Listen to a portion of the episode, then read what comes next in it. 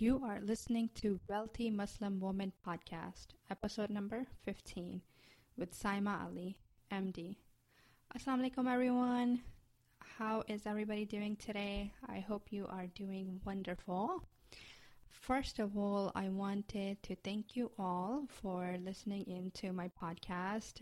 For the first time ever, I opened up the statistics and the geographical map of it, and I realized I have people listening to me in Sweden, three or four different countries in Africa, and Pakistan. Of course, that that I knew. And then even in Canada and the US and another country in Europe. So thank you so much for listening in, and I hope you are enjoying. And uh, keep sending me your questions and any other suggestions you have. I am very, very grateful for this. I did not expect this many people listening in this quickly, so I really do appreciate it. And let us talk about real estate today, about tax basis.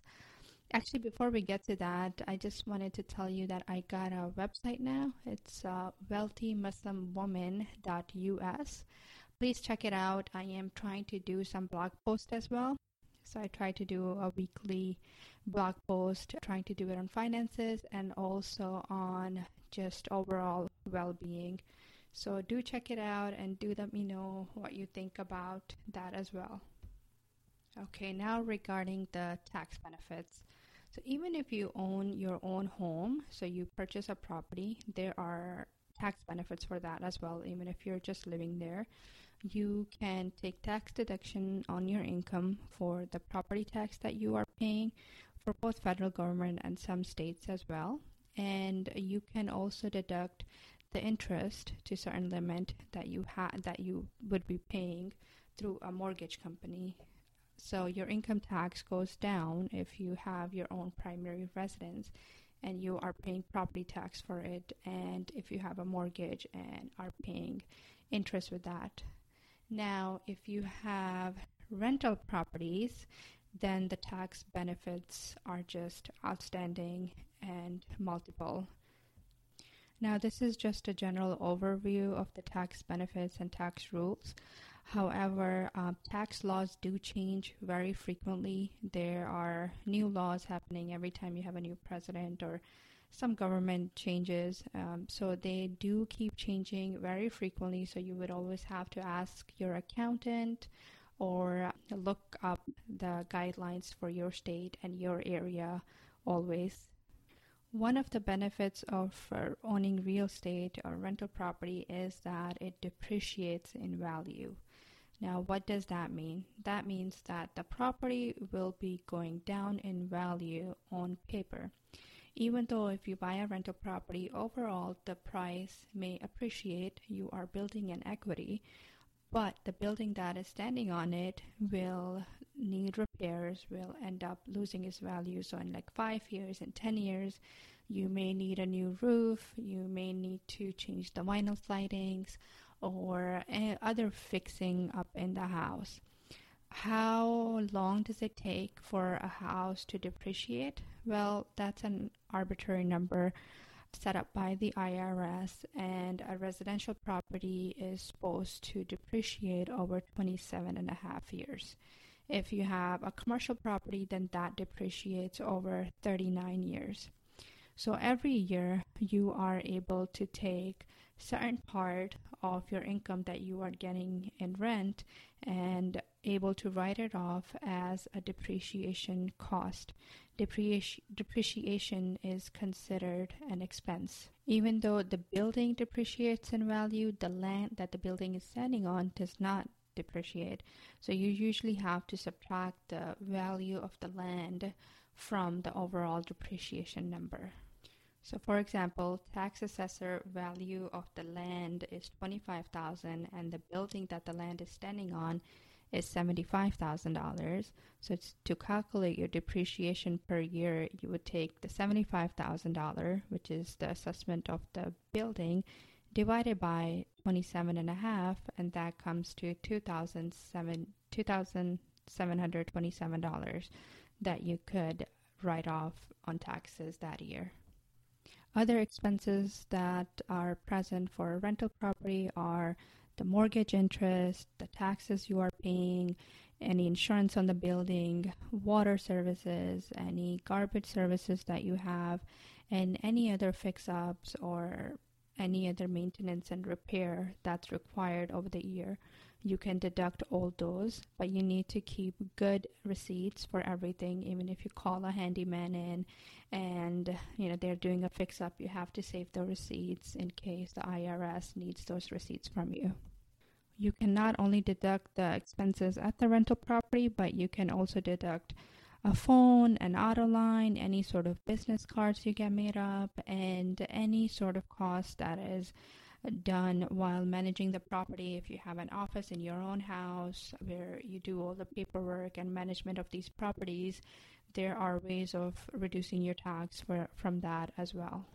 If you keep a good track of all the receipts, then at the end of the year, all you have to do is subtract your annual expenses from the annual income you have, and that's your profit or loss for the year.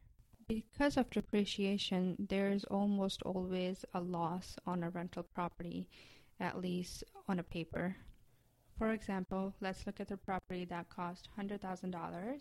Let's say you have rented that property out for 500 so your annual income from that property is 500 times 12, which is $6,000.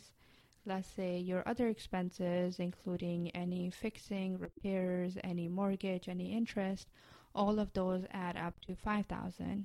And your depreciation for that year, let's say you are using using $2,000, so you end up with a negative $1,000 in depre- after depreciation, even though you may have positive income from the property. On paper, you can claim a loss and thus reduce your taxes from that property.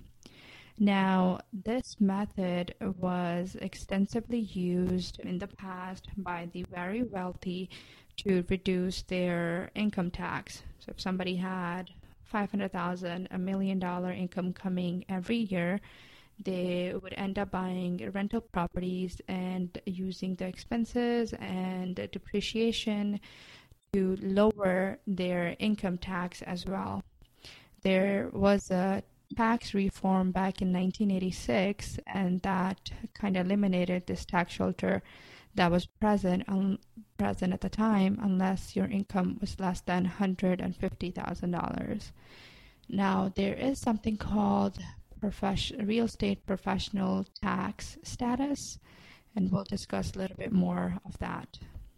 There are three different categories that the IRS puts um, real estate investors in. The first category is uh, known as passive investors. That's the least amount of benefit present there. You are able to deduct passive losses against passive gains. The second classification is the active investor. This is kind of what we talked about before. This allows you to de- to deduct additional $25,000 against your ordinary income. However, you are not able to take the benefit of this um, if your adjusted gross income is 150,000 for a married couple or $100,000 for a single single person. The big category is the real estate professional classification. That's what a lot of doctors and uh, high salary earners try to classify as. You are able to deduct 100% of all your real estate losses against your ordinary incomes. Now, to classify as a real estate professional person, there are a lot of requirements that you have to meet.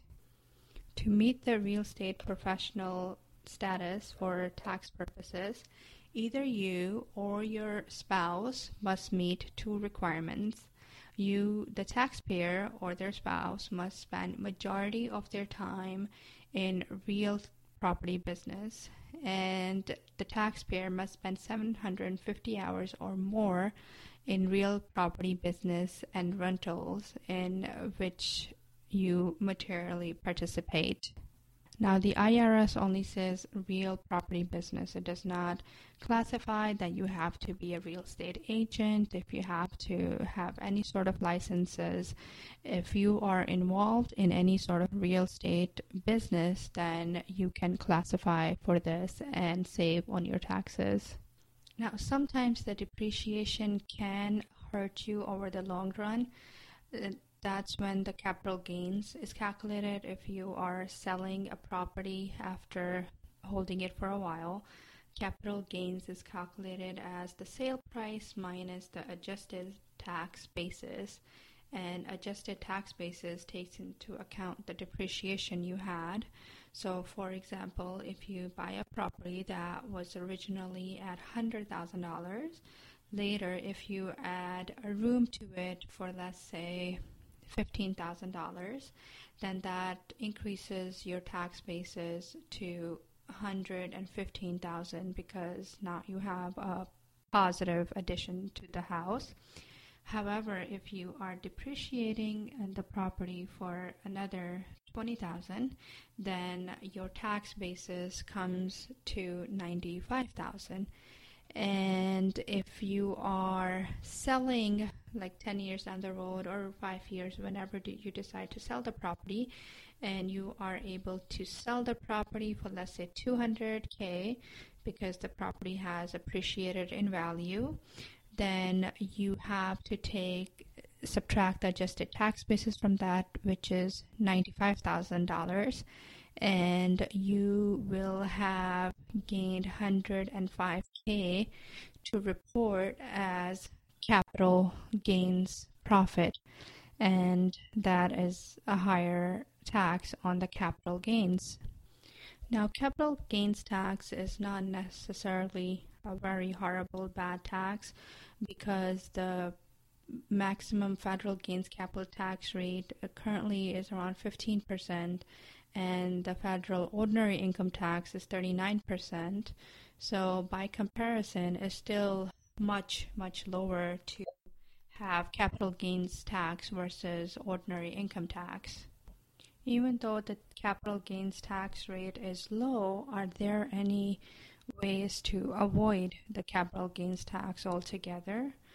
Yes, there are. One of them is called the 1031 exchange what that means, or it's also called 1031 tax deferred exchange. Here, you take the gap capital gains from sale of one property and transfer or defer to a new property. So if you sell a property and then you use whatever money you gained from it to purchase a newer property, then you can defer those tax on those capital gains. Another way is to convert that rental property or that investment property to personal property.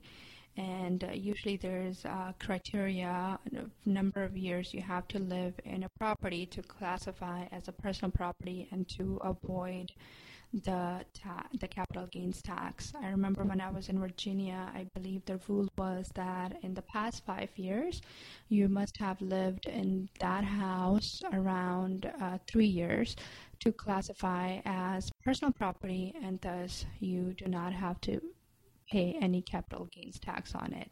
So out of those five years, even if I had rented the house for two years, but lived there for for three years, I could have still sold the property and not paid any capital gains tax on it. Another good benefit with real estate is that you only pay the property tax when you are selling. So the capital gains tax, not the property taxes, which you are paying every year. But even if you are living in a house and the value is appreciating, you bought a hundred thousand and now it's two hundred thousand, then it's three hundred thousand that property is yours. You are not paying any tax on it until you you are not paying any capital gains on it. I have to classify that, and uh, until you decide to sell that property. Whereas, for example, in uh, stocks, if you are getting paid dividend, and even if you are reinvesting those dividends, and you are not taking out any money from your investment, you are reinvesting and but you are getting paid dividends you still have to declare them and you have to pay tax on it so that's another big difference that even though your value of the house is going up you are not paying those additional taxes on it these are some of the common benefits of real estate investment. There are many more. Now, um, even though real estate investment can be very lucrative, it is also a very demanding business. You are literally on call 24 7 if your tenant's toilet breaks down, the sink is leaking, and uh, you don't think you want to be bothered with that, then real estate may not be a good opportunity or good job to invest in. There are a lot of real estate uh, property management companies out there now. Um, however, they obviously will charge money as well. So if you are going to hire other people, then your gains or your profits will go down as well. It can be great, but again, it is a very demanding job, and you have to know that you are up for all the challenges that it will bring with it.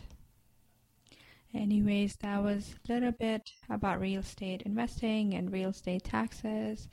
Inshallah, I hope to talk to you soon again. Until next time, bye.